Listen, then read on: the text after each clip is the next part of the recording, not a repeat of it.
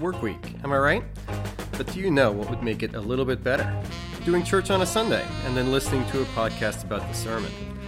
Welcome to the Post Sunday Blues, a preaching post mortem, a production of Liberty Church Collingswood.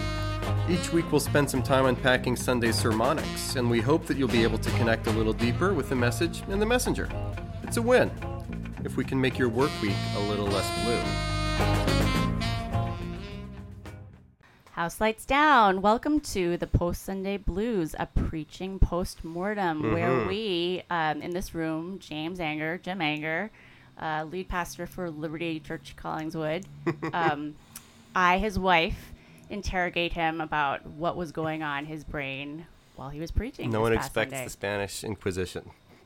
I mean, it would be entertaining. Like the idea of someone who's like really like hounding someone else. That's true. Especially the wife husband combo. No? Yes? yeah, no? I'd be on board. That, that, that was also a Oh, Monty Python. the- That was a Monty Python reference, and Oh, I think I never watched the Monty, Uh, Monty I- the I- Mon- Monty Python. that was that that was on me. it was it was your fault that I didn't watch it. Well, good good communicators know their reference audience. Oh, right. Well, I mean, your audience probably has seen Monty Python. That's true. It's yeah. my it's my key demographic actually. The um the 40 something nerds who like loved Monty Python when they were growing up. you know who you are. Yeah. Okay. Well, you can write in if that that is you, um, or if it's not you. It would be like we should do a um, census. Sure. Who's listening? Um, what references do you like? What references do you not like? Hmm. Yeah. Um, anyway, yeah, we have two more weeks here, and we're gonna jump in at the end of summer, or end of summer, end of spring, beginning of summer. What's in Chip's brain? Yes. You're smiling. Jer- Jersey Shore, I'm coming. So we have a couple more weeks of this. It's been a great first season of podcasting, and happy to talk about the end of First Kings 19. Yeah, and uh, you know the first part of our um, podcasting every week is call it Stormy Monday. Why this sermon? Why this Sunday? But you know, like this is the end of spring, the end of pandemic in some ways. What's going Mhm. on in your brain as you're as you're thinking and praying for our congregation? What are you burdened about? Yeah, so these things go together as as the world opens up bit by bit, wanting to make sure both for people connected with our church and, and more broadly, as we re-add things to our plates and to our schedules.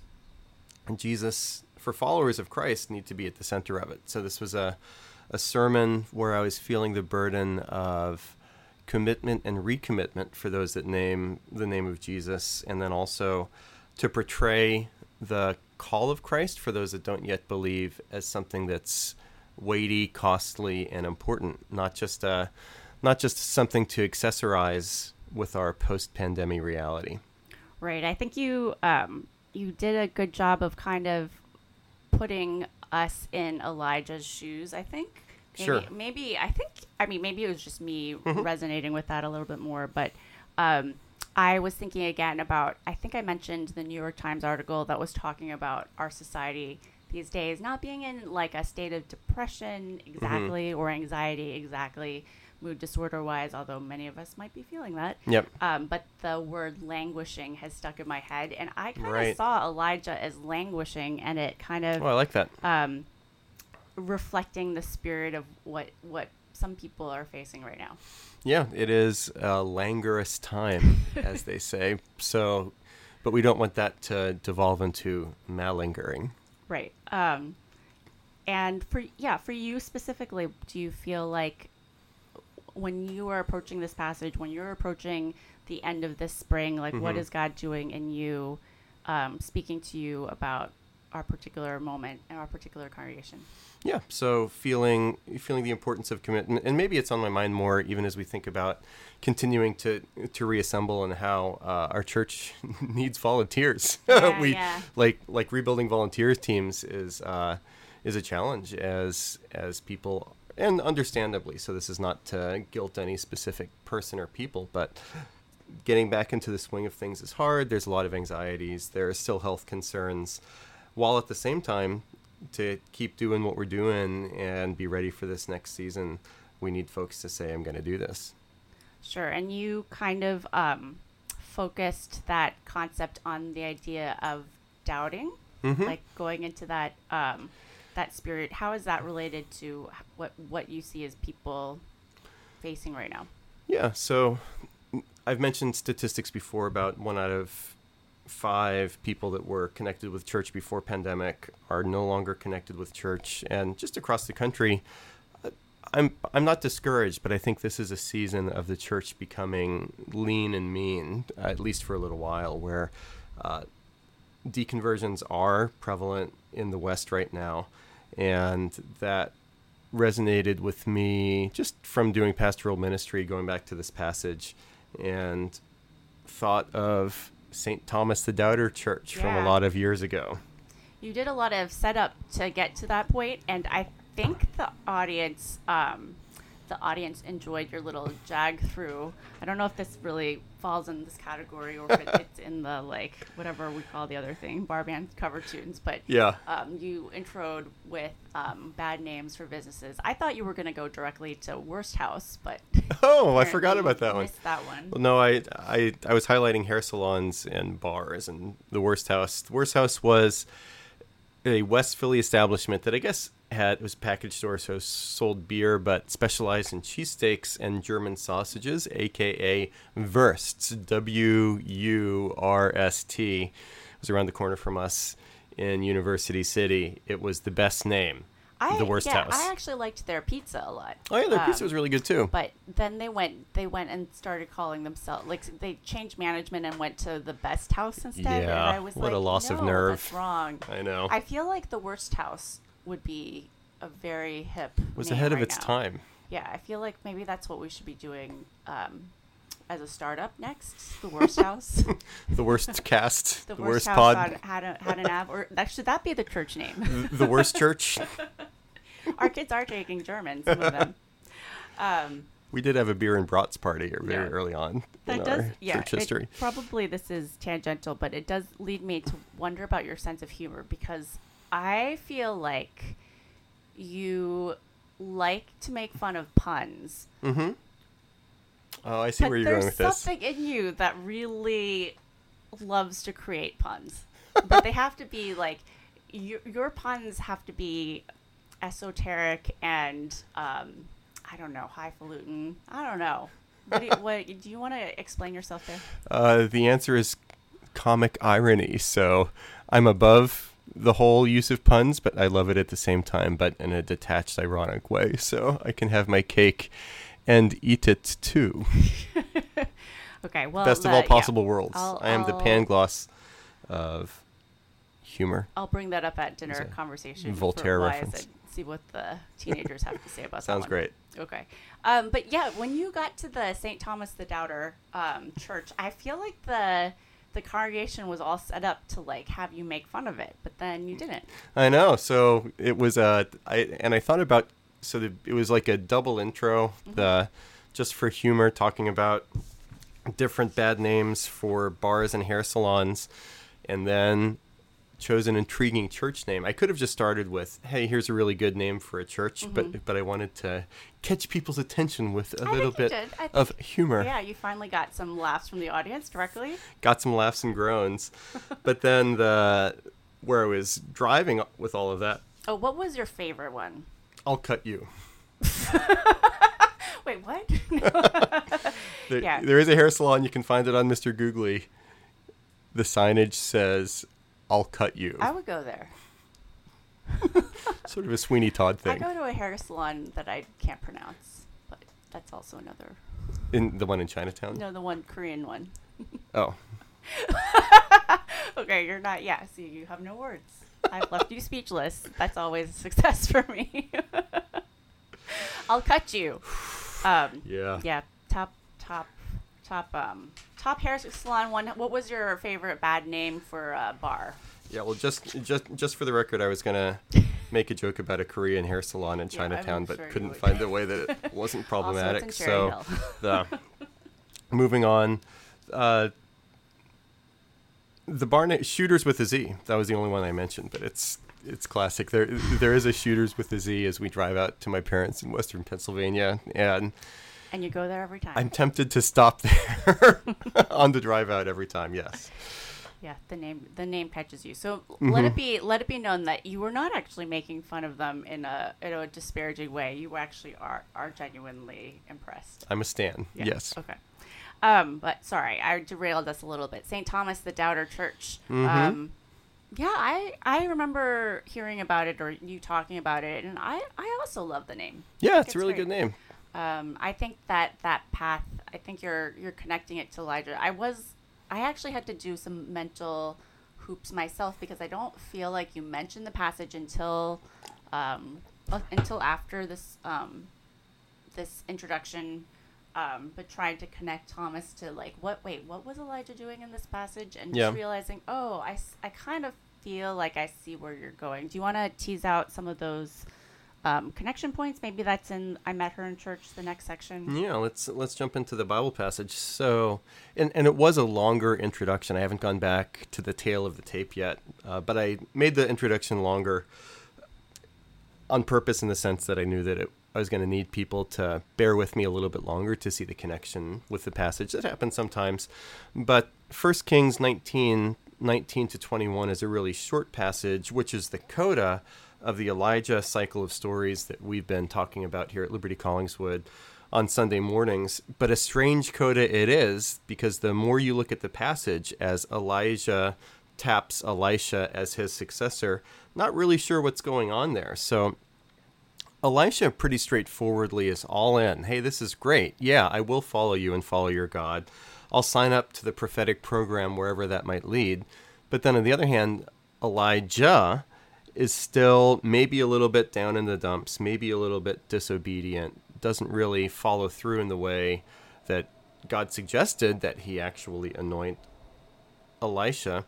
So, a strange passage when we're not sure if Elijah's following through. So, more specifically, in the previous passage, Elijah is commanded by God to anoint Elisha as his successor. And he goes to Elisha, throws a cloak on him. Uh, but I was surprised as I studied the passage. I've always thought that, yeah, that that's the anointing. But then commentaries pretty uniformly said, hey, we know what anointing is. This is not an anointing. So, pretty telltale that it doesn't seem like Elijah's actually anointing Elisha as such. Yeah, that it, it is pretty striking, and like I think for me, I hate to admit it, Did but it like land? the the t- St. Thomas connection, it did land because I was prepped to think about Elijah as as being more of a doubting Thomas. Yeah. Um, and I also was thinking of our last podcast when uh, you were talking about, and I, both of us have talked about being j- a little bit jaded, especially if someone else wants to be in ministry. I felt like there was Right. kind of a direct correlation. Like, oh, there's conviction. Oh, um, yeah. Where, where, you know, you can walk in life and you can see God work, and then you can still be a little bit like tired and jaded when the next person steps up and kind of is eager and and like willing like Elisha was. Yeah, that's that's an interesting connection. Yeah, so so Elisha, young in ministry, just kind of like puppy dog eagerness, and you can you can smell the the nicotine coming off of Elijah. Like, here we go, kid. You think this is going to be great? I have some stories for you. Let me tell you. Yeah, you've been watching too much Mare Mare of Easttown, that's right. um, with the vapor as much Vaping, as yeah, yep. instead of the cigarette. Um, you know she's really down when she has cigarettes and not the vape. Aren't we all? Um, what about cigars? I'm in. okay. Um, yeah, so you are connecting. How you want to talk a little bit more specifically about how you're making those connections? Yeah, just just, Elijah and eh, just a little bit more. And so that this was a little bit. So this was also a passage that that took some asking the congregation to do a little bit more of a closer reading of the text to find what's not there. So admittedly, the argument that I was making, but I felt good from reading the commentaries that you know there's a consensus here. This is an argument from silence, and you kind of have to keep in mind the passage that came right before that because Elijah was directly commanded anoint Hazael to be king of Syria, Jehu to be king of Israel, and Elisha to be successor to you as prophet. And then directly after that, and if we remember that Command and Compliance, our other parenting podcast, is a very frequent pattern that Elijah, up until recently, has been doing regularly. Uh, here, there is a lack of command and compliance again. Hazael Jehu, never anointed by Elijah, and then Elijah not not anointing here. He's he's not doing nothing, Mm-hmm. but he's not doing what God Elijah, Elisha kind of follow him. Right, right. So so it is that like semi-commitment, indecisive, vague following, uh, wavering probably that yeah makes me think of doubting Thomas and then Yeah, doubting you- Jim and Emily's and all of us. Right. I mean, and then you connected it, it kind of to the spirit of today, this age. Yeah, Um, yeah, as you as you connected these two stories, Thomas and Elijah, to our current um, our current condition, what was challenging about that? yeah. So it sounds like we are going in muddying the waters sorts of directions Sorry, here. so my page. the uh, so even if there were a couple different pieces where I needed the listener's attention in a deeper way, the the sermon structure was pretty straightforward. So two points. First, let's talk about Elijah. Then let's talk about Elisha. Those are the only two characters in in the passage. So it was more about drawing out how Elijah and Elisha connect with us. And if Elijah is indecisive, not really following through with following God, yeah, connected to the present day, whether for uh, Christians that are filled with doubts or people that are skeptical of spiritual realities more broadly in our culture. How can we know ultimate truth when it just seems like it's so much it makes so much more sense to be an agnostic about life, the universe and everything than to sink your bid and say I believe that this is true about the world, this is true about God, this is true about us. Right. Uh, You were. I liked the phrase, or not the phrase, but the concept that in the waters right now, muddying the waters, Mm, Um, McKinley Morganfield. somebody who is wise is is not certain, is open to possibilities, and that somebody who is certain about something or convicted about something must be nasty, must be wrong, must be um, closed-minded. Yeah, so I pulled two quotes in, in both of those directions. Oh, was that a quote? I Uh, yeah, you're saying, hey, Jim, that was a really wise words that you used. And it's like, well, that was actually the quote, but sure. That, that, that makes sense. missed that as a cover tune. So, yeah, the uh, there recent studies have shown that, you know, to be a wise person in a modern context, you need to be flexible in your thinking, open minded to possibilities, and tentative in your conclusions, which on one hand is fine for a couple different reasons, it's problematic. Uh, one is that we do seem to have a lot of certainties a lot of, about a lot of things in our current cultural moment. And then also, like, are we actually asking people to remain tentative? And throughout the ages, the church has said, no, we want people to grow in decisive faith commitments and be solid in their faith. But then the flip side of that cultural moment coin is that there's a deep suspicion of people that are certain about things because it causes harm. And so I, I leveraged a quote in that direction too about religious certainty and harm. So, I, and I mentioned the equation a couple times, M, where we'll tend to think that people plus certainty plus power equal harm. Right. And it is that that also seems or it feels convicting to me because I I don't know I I as you know am not absent of convictions but um, it is something that I personally feel that um, there's there is the line like you want to be convicted about things or hold convic- convictions and be be willing to act on them but also still be someone who listens and Yeah. um, looks at the other side and isn't afraid of um, being wrong Yeah. um, so maybe there is a there's a balance that you're trying to um, to portray I think Yeah, yeah. I think Um, I, I think I think there is, and I think it's a it's a balance that's tricky, and uh, there are certain recent church traditions that, from my vantage point here in 2021, uh, lean so heavily into the mystery direction that it ended up being unhelpful to people trying to follow Jesus because we're left with so much doubt at the end of the day. Um, I said there are a few authors that Liberty pastors recognize as gateway drugs to deconversion. Mm-hmm. Uh, they're not opening mystery in a helpful way to people, but actually opening an avenue to say, "Hey, let's not believe any of this anymore." So it's, it's unfortunately a slippery slope. Celebrating skepticism. Um, Hmm. Yeah, I don't. I don't know. They're they're interesting things to chew on. Yeah. Um, anything else that you want to mention that might be might have been difficult or or the other hand fun? Sure. So I, I did try to sound enough notes during the sermon to say, hey, and this is this relates to to grace. Like churches do need to be spaces where there can be honest dialogue and place of peace for different perspectives. So it is it is certainly a both and, and I hope that I didn't press the need for certainty at the expense of those other things. But I did try at the end of the sermon to say, hey, the reason that there's space to talk about these things isn't just because we're nice people, although I hope we are, uh, but because Jesus died and rose again. And so there's a connection here between the grace of Jesus that opens up spaces for dialogue. And, you know, not that Christians are perfect, not that non Christians are are always wrong. I, I never want to give that impression.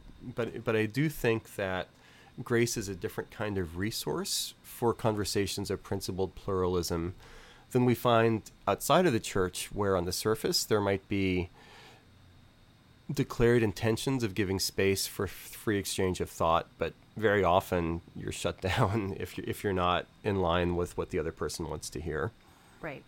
Um, yeah, and I think that ending on Jesus was important. Like, also, I mean, you brought out that Thomas Thomas's story doesn't end with his skepticism. Yeah. Um, it's a spoiler, but Elijah's story also doesn't end with with pure um, disobedience and skepticism. Yeah. So, We actually have a Howlin' Wolf about that later. Oh. Teaser. um, but Je- that Jesus uh, uses his his power as God by by sacrificing himself and giving himself away. That's great. Yeah, I was listening to a podcast. I'm not just a podcast giver, but I'm a podcast receiver. Are you, though? Listening to a podcast uh, talking about how power is one of the central motifs, not the only one, not potentially the the main one, Of but Loki. but you could read read the scriptures from beginning to end through the lens of power dynamics and as God created Adam and Eve in the garden to be under shepherds of creation and not overlords.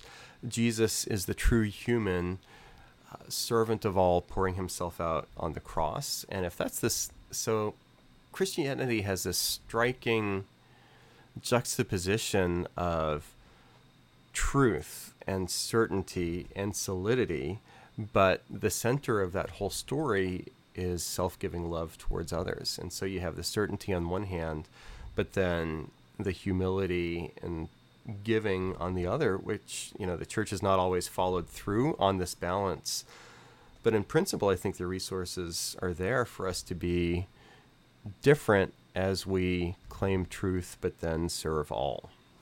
So you're you're saying you're going to use your power as pastor of Liberty Collingswood for good. and not for evil. yes. Um. uh, can we move on to bar band cover two? Let's do it. I have to admit that I know that you were making quotes, but I was like the way I was writing, I was like writing the the content instead of the quote because none of them like spoke to me, and I was gonna go back and listen to the sermon, and I didn't. Yeah. Oh, so you're gonna have to tell me what you quoted because I just don't know. sure. So quotes can do different things. Some, sometimes quotes that I'll use or preachers will use will be pithy summaries where it's like, wow, that's a really great bumper sticker. I'm gonna write that down and pin it on my fridge or my bathroom mirror or something. Other times, quotes have reasoned arguments that are distilling a lot of like heavier sorts of thoughts and this Sunday sermon was was was going in that latter direction. I I will say you said you didn't remember the references. The couple of quotes that I used earlier about being open-minded as a wise person. So you you did remember that, That's what al- I'm although saying. you I- attributed I, it to me. I wrote them down, and I knew that you were quoting someone, but I, by the time I'd written down the content, Uh-huh. I had like forgotten who you were quoting. I gotcha. And so it's not. I, I need to probably annotate my notes so that I know that something's a quote. That's- Um, I have something about a Czech a Czech president, but I also don't know exactly where. Anyway, my note taking is is um, it's been like 25 years since college. So. Something about a Czech president. That, that that's maybe like a Kafka short story or something. I, I, I like it. So yeah, the the the Czech president, uh, and as far as I know, this is the only Czech president that I that I quote. Maybe there. Well, I mean, there, there is no Czech. Czech. Oh, I guess the Czech Republic is it? Do you mean? Right. Yeah, so no, anyway. Václav Havel was president of Czechoslovakia, which is which is no more. Uh, but he was a figure kind of like Ronald Reagan. He was a statesman, but before he was a statesman, he was an actor. There have been more than one. Right. It's it, it's the way to go.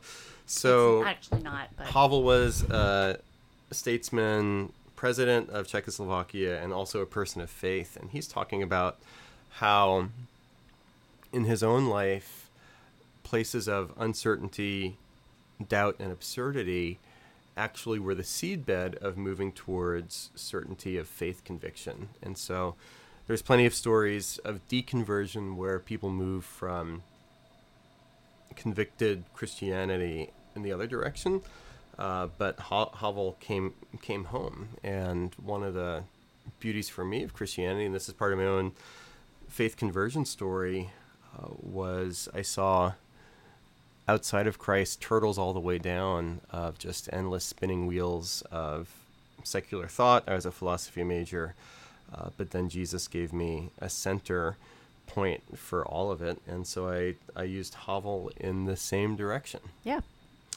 And It's then also we had. Oh, sorry to cut No, you off. that's fine. Okay, then two quotes from Lesslie Newbigin that were the harder quotes to to wrap mind around. Uh, one of them was Newbigin talking about um, how people that say we can't know know that very strongly, and so he asks the question rhetorically. The Christian may fairly ask, "What is the source of your knowledge that says?" we can't fully apprehend truth. How how can you say so truly and decisively that we can't truly and decisively know what is true? Um, and so, I, I did want to just say, hey, let's lay our cards, on the table. That even people that say they're skeptical of absolute truth have their own sets of absolute truths in various directions, and not just scientifically, but Right. about things that can't be scientifically proven one way or another. Sure. And that was Lesslie Newbigin. Right. And then and then the one that I remember that I didn't write down was that you compared Elisha to Dwight Schrute. That's right. So on on the the levity end of the spectrum we had Elisha who was not made prophet as successor to Elijah, but it says at the very end of the passage that he only assisted him. So Dwight Schrute assistant to the regional So, manager. Is Elijah Michael Scott? Uh not far off in some ways. Uh, so you went from Charlie Brown. I don't know, I just don't see it. And, and Does, he have a world's best prophet mug? uh, maybe. Hmm. Do you? you have a cup that says "Daddy." That would be great. How, Howlin' Wolves, if, if you want to get me a mug that says "World's Best Preacher," I would Yeah, no. I would drink from it if you know what I mean. he, yeah, no. um, any Send it to me, not leftovers? to any guitar slim pickings? Any leftovers? Any trivia? So not only was there an office reference, I I did see people laughing at all of the bad hair salon names. Was I laughing? I saw them. you were trying not to laugh. I, I actually did did note that. I gave a Forrest Gump reference that landed flat. I'm not a smart person, but I yeah. know what anointing is. Yeah.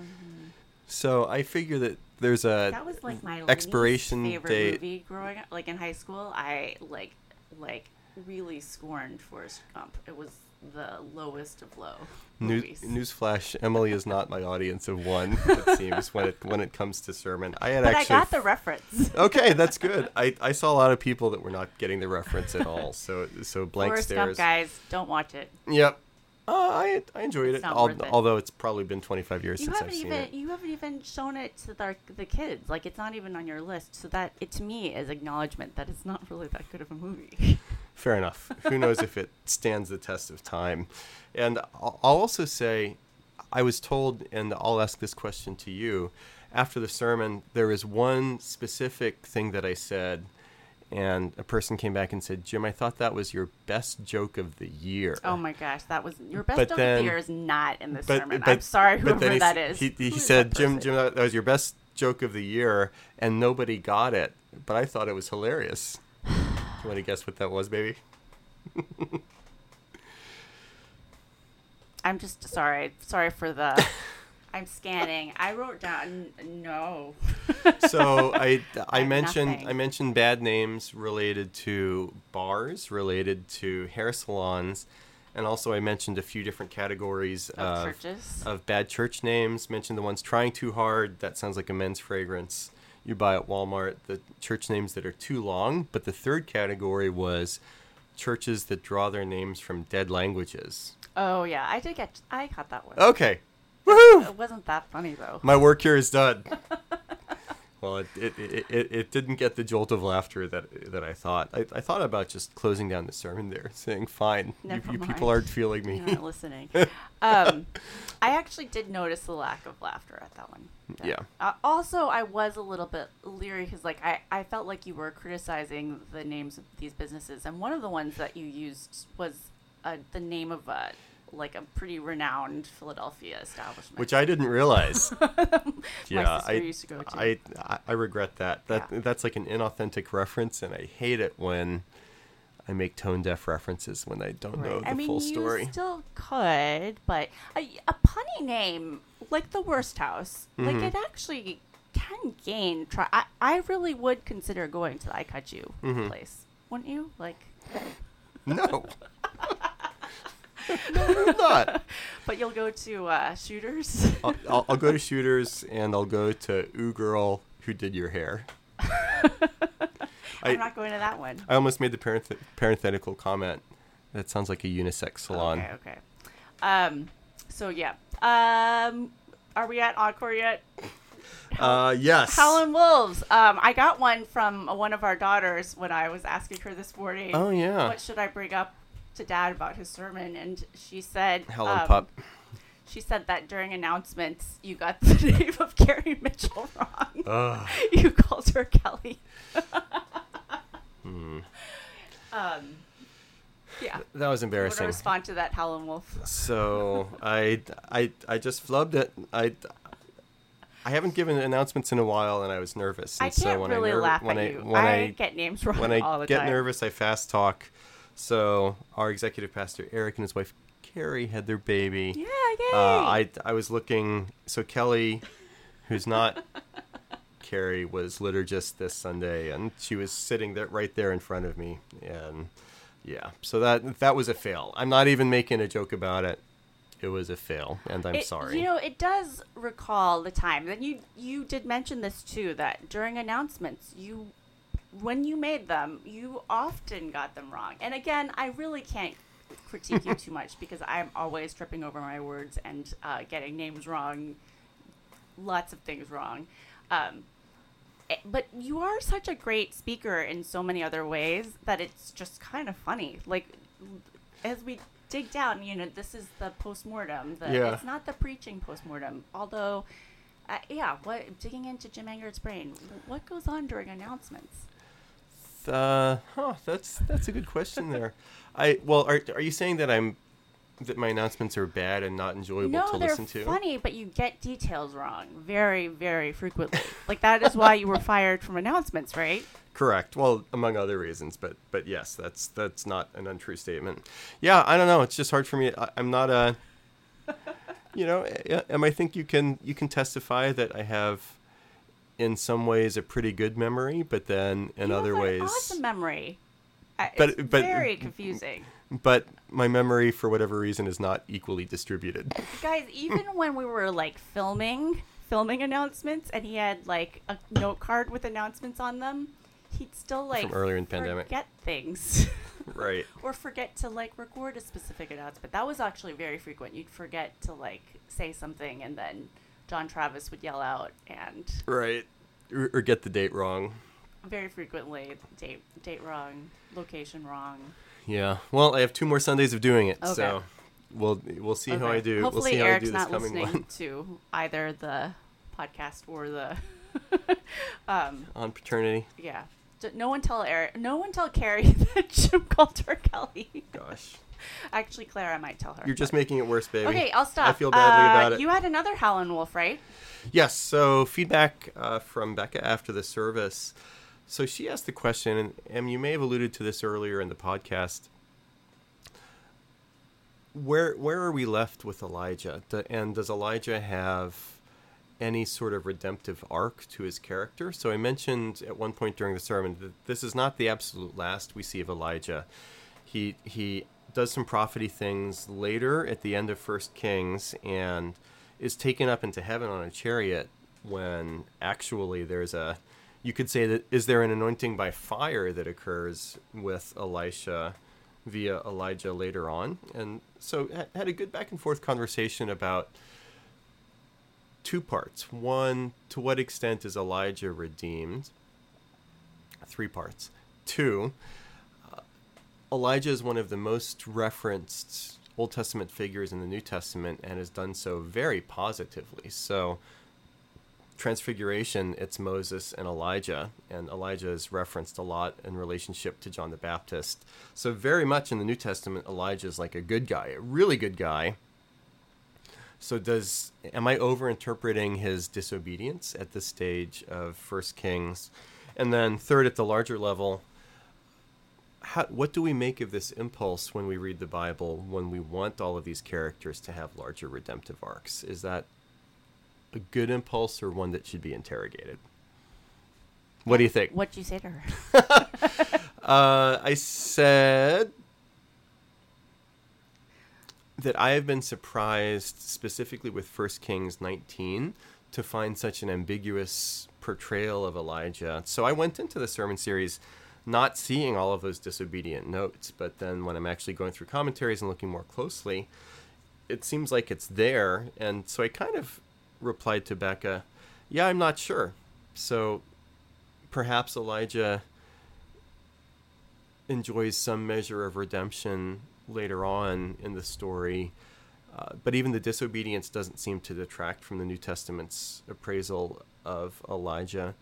But then one takeaway is that there's actually some confirmation and some encouragement from the fact that biblical characters, save for Jesus, are so often portrayed as mixtures of good and bad, which is very different from other ancient faith traditions when you have cardboard heroes everywhere, or even Iliad, Odyssey, Aeneas, Odysseus sort of thing. Well, maybe not Odysseus, but at least within with Aeneas.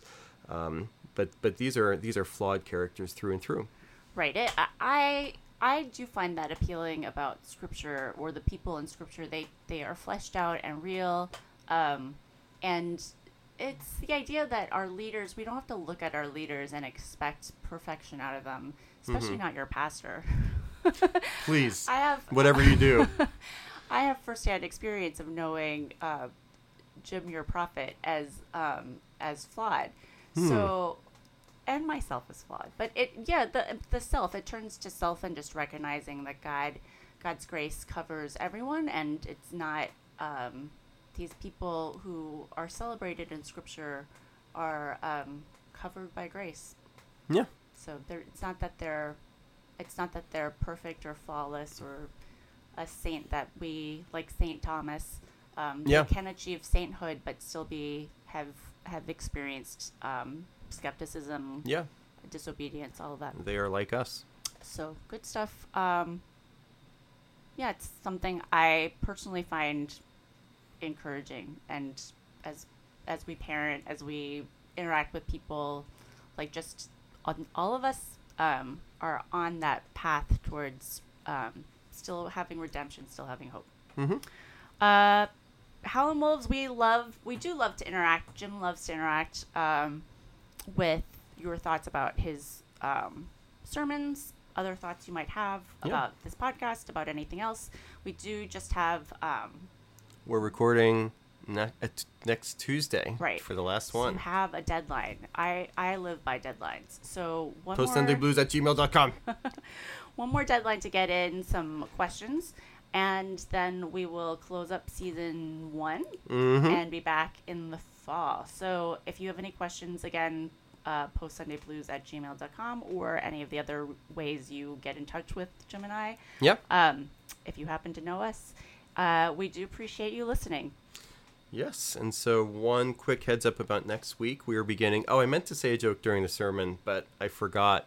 Wait, you're I not was gonna- closing with Elijah going. I was gonna. Oh, that's why Becca had an issue with. I was no, no, no. This is the last of Elijah. How can that be The- the end of Elijah's story? You know, Who created this outline? this guy. So next week we're starting our sermon series on assorted Elijah going up to heaven is like the biggest part of Elijah's story. Yeah, it didn't fit. that story's about Elisha, not not Elijah. And I don't, I actually don't know what to make of him going up into heaven chariots of fire sort of thing. So, yeah, maybe another time. Talk to the boss, Okay, you can write in about that, guys. right? And so. Paul Puri is the name of the sermon series coming up. I was going to mention So Paul dumb. Puri. Wait, I was to wait, wait, wait, wait, wait, wait, wait, wait. Did you just say Paul Puri? Yes. Paul Paul Puri. Just- Just rolls off the tongue, doesn't it? Doesn't it? Is this is this yeah, you you don't see the irony in this? No. But the your The poopery? your- No, your criticisms, your criticisms of hair salons and bars. Ironic detachment, baby. We've been over this. Come on, there's no way that you've survived this long in our marriage without without a sense of ironic detachment sometimes. So think of it that way. And the look that know if I Emily is giving me I- right yeah, now is like I can't believe I am married to this you person. couldn't go to a salon that that was called "I'll Cut You." That I don't know if I can listen to this sermon series. Well, we have one more week to hash it all out. So this week with with Paul, uh, say say a prayer for me this week. I'm behind in sermon prep. Usually, like over the past few months, my my sermon prep has gone for any one sermon over a two week period. I was assuming that to kick off this Paul series, I'd go back and find a old sermon that I preached somewhere from the letters of Paul that would introduce the series and just retool it instead of writing a different sermon from scratch. And so I structured my work week last week, assuming that I would find that sermon, and I just did not. So I'm under the gun with less hours than usual to write a sermon from scratch introducing the Apostle Paul. Or it you. should be fun. We all have our. Or you could just tell Elijah's story. Yeah. you could end the story. Well, that would also be a new sermon from scratch. Okay. Scratch sermons. That's what we do at Liberty Collingswood. With that, Most of the time. um, yeah. So, yeah, feel free to write write in or or let Jim know what you think of the the uh, sermon series title Paul Puri. oh, warms my heart. With that, I'm going to close up. Uh, thank you again for listening. And how was it? That was amazing. Thanks so much for joining us. This has been the Post Sunday Blues, a preaching post mortem production of Liberty Collingswood. Go ahead, rate, review, and subscribe, and you can find all things Liberty Collingswood at libertycollingswood.org.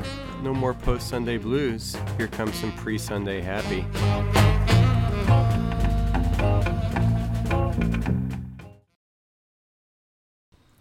House lights down. okay, let me start again. that was too. That was too hot. Coming in with the right level of energy.